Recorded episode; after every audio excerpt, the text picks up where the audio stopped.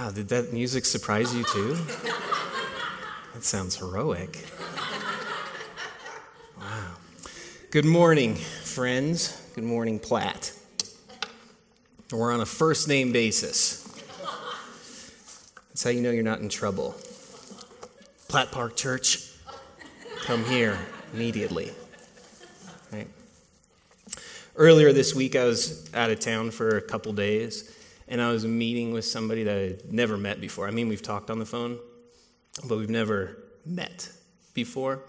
And we were at breakfast, and we were kind of getting close to ending breakfast, and he asked, Well, what's next? And I told him, Well, just from here, we'll cross the street. And, like, how specific? Uh, and we're going to go to this hotel, and we'll go to the top floor, and we'll find a little room up there, and we'll talk more of like this further. Um, and he goes, We're going to the Armstrong Hotel? And I thought, Have you been there? And he goes, Yeah, I spent my wedding night there two years ago. Right? And I felt that. Oh, I thought, Oh, this is great news. You know this place. And he felt that. He felt, Oh, there's something here that I can draw from. So we went over to the hotel and we're walking inside, and I open the room, and he, and he walks in and he kind of does one of these and he looks around like for a moment and he goes, he goes, this is just like what I remember.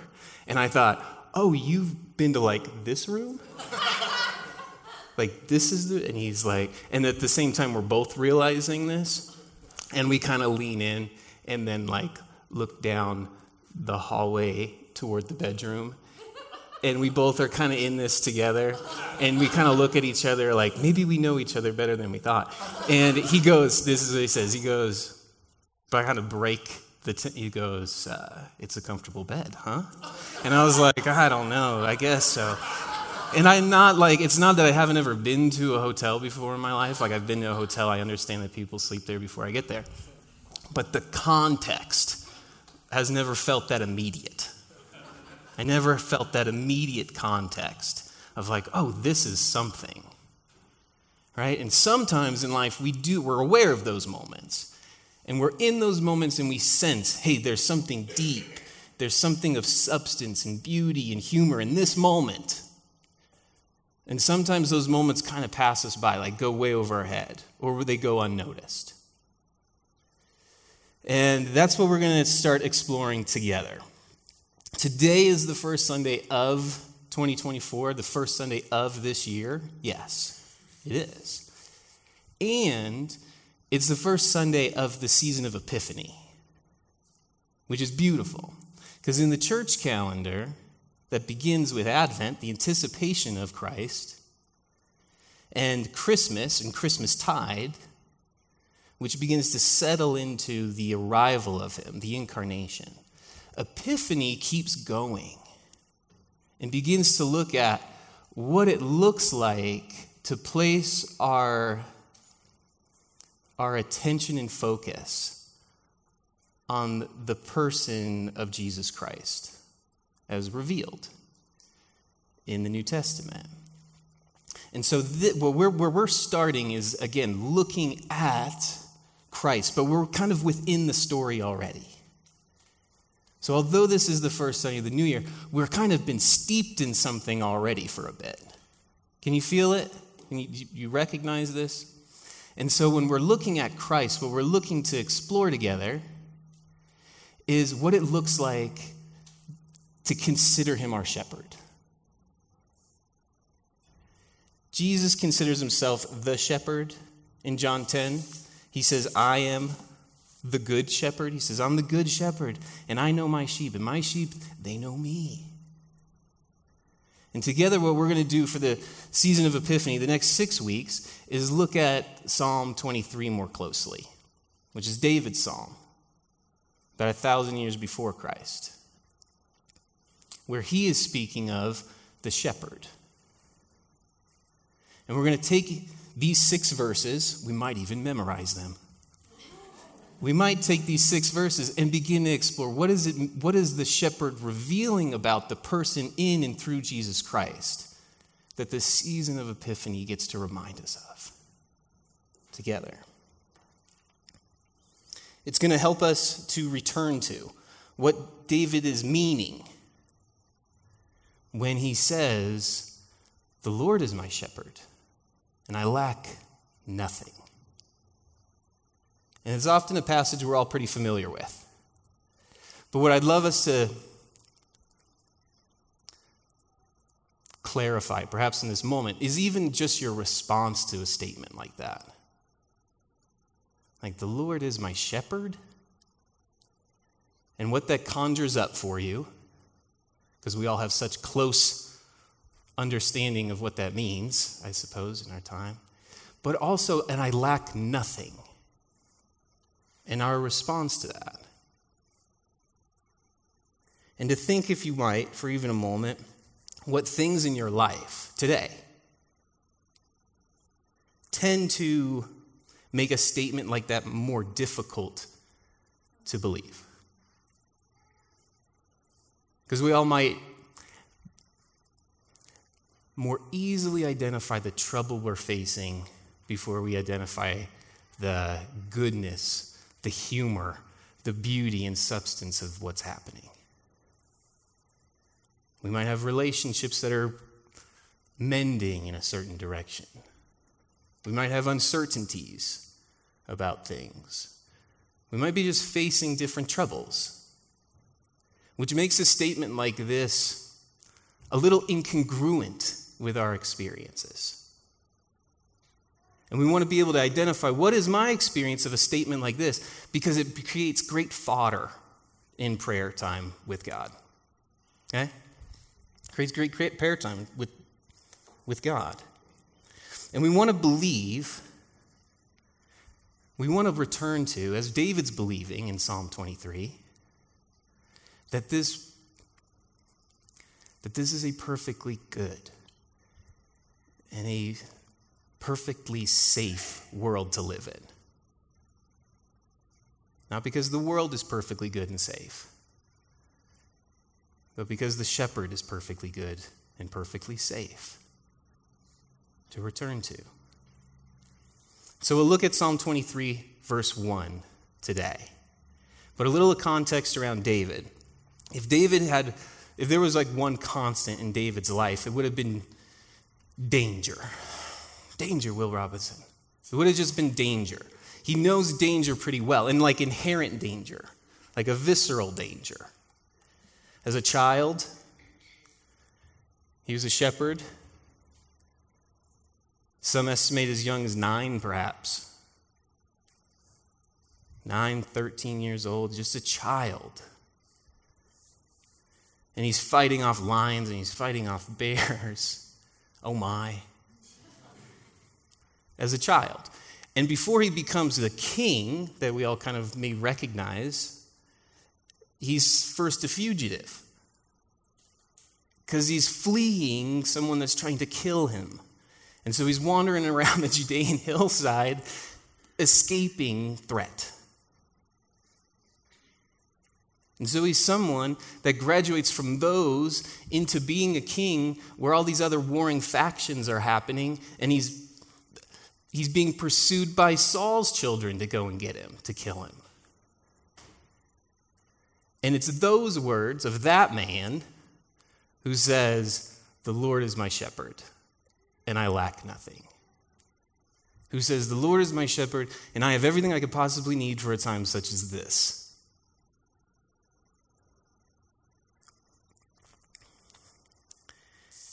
Now, David understood what it meant to be a shepherd, because he was a shepherd.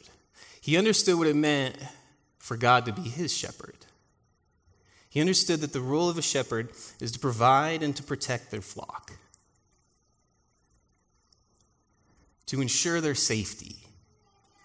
The promise keeper is how we sung it earlier. He's a promise keeper, and that's what the shepherd does. You can, you can, you can rely on this promise that I will protect and provide for you. David goes on actually in Psalm 25 to say, In you, Lord my God, I put my trust. He goes on in Psalm 28 to say, The Lord is my strength and my shield. My heart trusts in him. And so he's what he's demonstrating here is something about his mindset. he's believing something about God.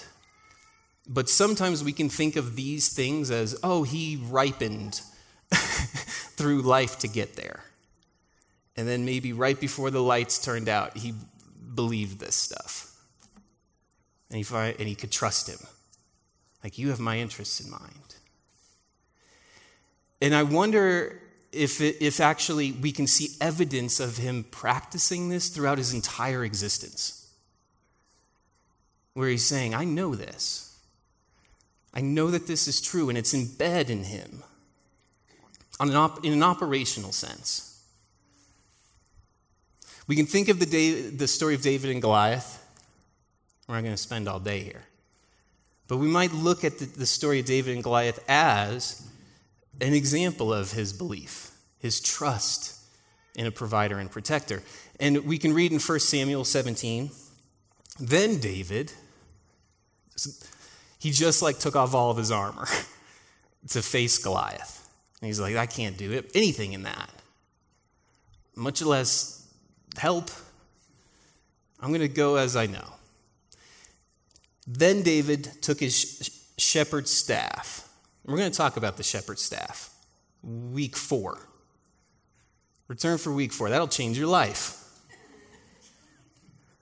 Then David took his shepherd's staff. He selected five smooth stones from the brook, and he put them in a Louis Vuitton man purse in the pocket of his shepherd's pack. And with his sling in his hand, he approached Goliath. And we can, under, we can read this and we can understand, at least I have kind of like, it's sometimes understood that, that, that what David's doing in this action is he's collecting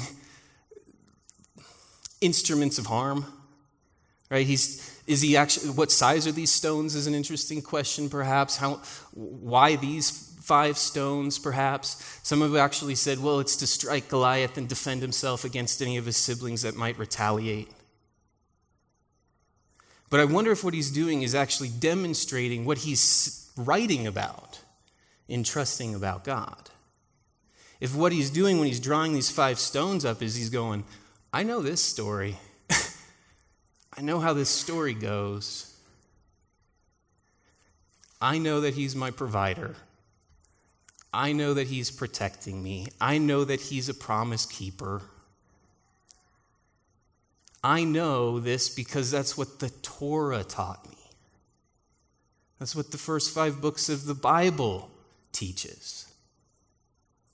And he's collecting these almost in a way of saying, as any other metaphor or symbol, right? We wear wedding rings to symbolize a covenant or promise we're making. And I wonder if he's collecting these stones as a symbol of, hey, God made me this promise. And these five stones kind of symbolizing the principal message of the Torah of God is chiefly concerned with his creation, namely you and I and is committed to whatever it takes, whatever is needed to honor that covenant, that commitment. The commitment to provide and protect his people, to provide and protect us. And I wonder if in David's mindset, as he's approaching this threat, he's returning to the promise and he's saying, this is what he's always told us. And this is what I'll believe. Again, again, again, again, again, again, again.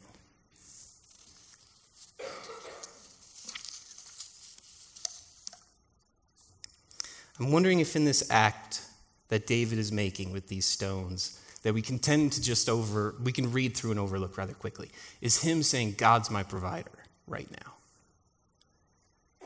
And wherever this goes, He's taking care of me.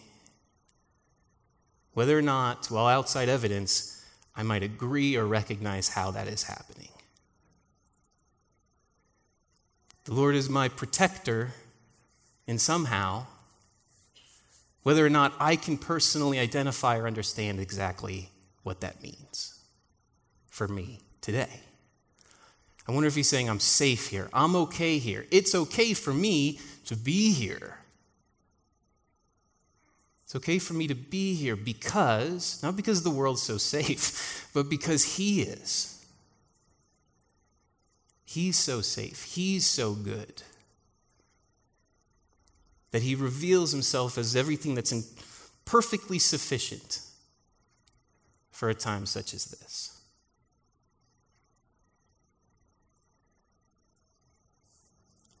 Now, a couple of things, and then I would love to just real talk, really talk about, like, okay, so that's good for David. Uh, what about my Tuesdays? Um, I want to be careful to interpret this as an instruction of pain tolerance, of like, yeah, just grit your teeth and get through things, you can endure everything. That's not what David's talking about. And he's not dismissing your needs and desires and passions. There's a great history within the Christian tradition of where desires and passions are paramountly important in our relationship with God. So he's not just saying, don't need anything, and so you won't be ever at want. These aren't the things he's saying. What he's saying is, he, he I, I think he's reminding us that this too, this moment, where we might face something that looks like trouble, is invitation, once again, to return to the Good Shepherd and deepen our relationship together. you know, which are all moments, by the way. this moment too is invitation to deepen relationship with God no matter what I'm facing. I have everything I could possibly need for a time such as this. It's this that sentiment. What David knows is that safety doesn't excuse trouble. The good shepherd doesn't mean we won't face trouble. The good shepherd means you're going to be okay amidst whatever trouble we're facing. It's the difference, and this is kind of where it becomes operational to me. It's the difference between someone asking me, Hey, how are you doing? and me saying, Everything, uh, uh, I'm good, things are good. Or responding with, I'm good, I'm good with the way things are. I think operationally, those are different postures with whatever we're facing. How are we doing? You know, things are good. How are you doing? I'm good with things. Are different postures to hold. I'm good with things. The Lord's my shepherd. I have everything I could possibly ask for in a time such as this. What David is demonstrating for us is a mindset that he has. A mindset that he has a shepherd, and the shepherd is near and chiefly concerned with his well being and is doing everything he could possibly need to to honor the covenant of providing and protecting and taking care of the promise he made with his people. The Apostle Paul describes the mind that's focused on earthly things as detrimental talks about in Romans 8. He says, the, the mindset on the flesh is death, but the mindset on the spirit is life and peace. He talks about this again in Colossians 3. And he says, Set your mind on things above, not on earthly things. And what we're doing is we're saying, okay, so how do we believe something when we don't believe something? Because if I could, if I could just get there where God's my shepherd, I lack nothing, I have everything I need, I would just turn that on. I think. And I would have turned it on ages ago. if I could do that. And what David's reminding us of is that there's action involved in a belief that helps nurture this in our life as a reality. For example, we don't, we don't set our minds on a distant, impersonal, bull, and unknowable God because we don't believe that stuff. We believe that He is present and that He's good and good to me. And that's what we set our minds on. And there's a transformation in the mind that follows. And this isn't an exercise really in this isn't an exercise in escaping reality. Like, oh, that's good for you. Let, get yourself out of whatever you're facing. This is rather, I, uh, this is rather a full commitment to what reality is. And saying, okay, if this is what's true, I want to see it as true too. I want to see this as true as well. This is the way that Dallas Willard puts it. He says, There is absolutely nothing that God lacks. I think we're done. He says, There's absolutely nothing that God lacks. We must understand this because the overflowing sufficiency that we will experience, which is a good statement, it's the overflowing sufficiency that we will experience when Yahweh is our shepherd, lies in the all sufficiency of the shepherd. What we need, God has. A lot of. There's a distinction between being able to identify and say something that's true about God and believing it. And that's what we see in David. And it's a good day in my life if I were to believe a portion of everything I confess is true about God. That's true. Because there's a lot of times that the, the things in life or the volume on things in life distract me from that reality.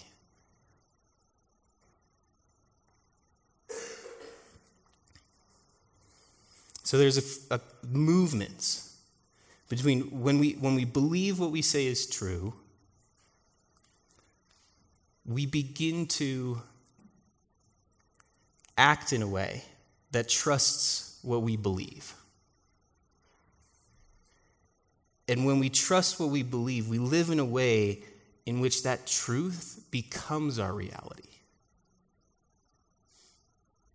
becomes the way we, we wake up and witness the day's affair. It becomes what David is alluding to of this the Lord's here. The Lord's my shepherd. And I have everything I could possibly need for a time such as this. It's not just he hope this as much as I'm going to believe this and I'm going to allow myself to act and live in a way that nurtures that reality in my life.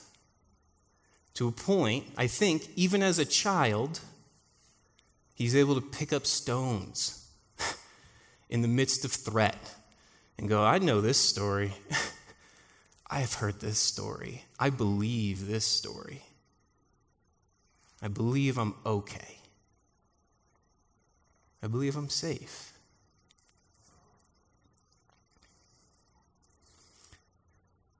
The season of Epiphany is a season where we get once again opportunity to witness God's immediate presence in our life when sometimes we can tend to think of him as disinterested. Epiphany is a season when we get to explore okay, where is he just bursting through already in my normal, ordinary, and everyday life? Where's the surprise? I'm okay too. I'm okay again. I'm okay here.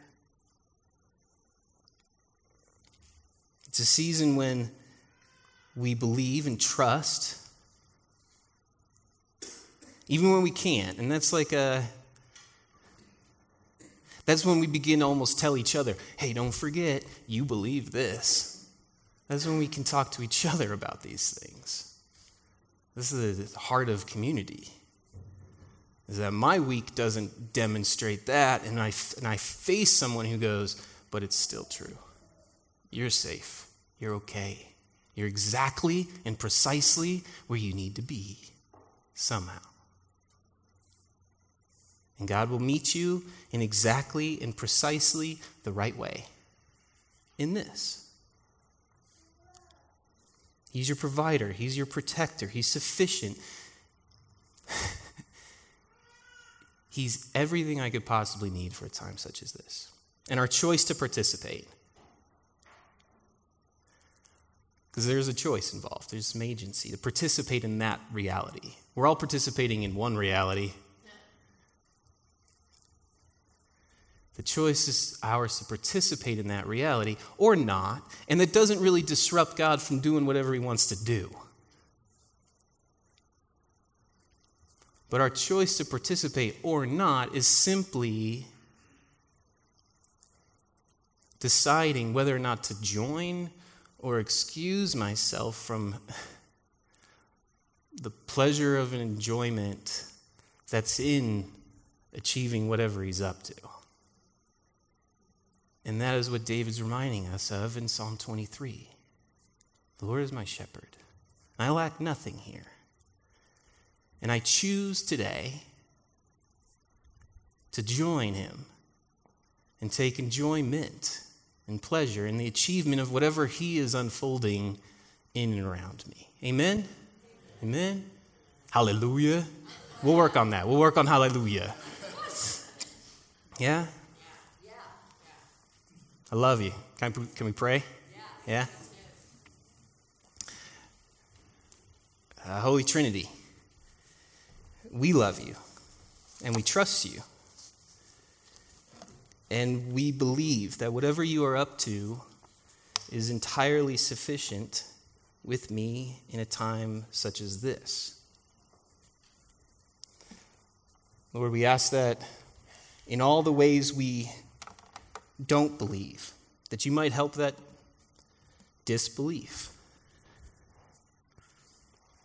That you might use it as fodder in our relationship together. That we might continue to deepen our sensitivity and awareness of your action and involvement in my normal, ordinary, and everyday life.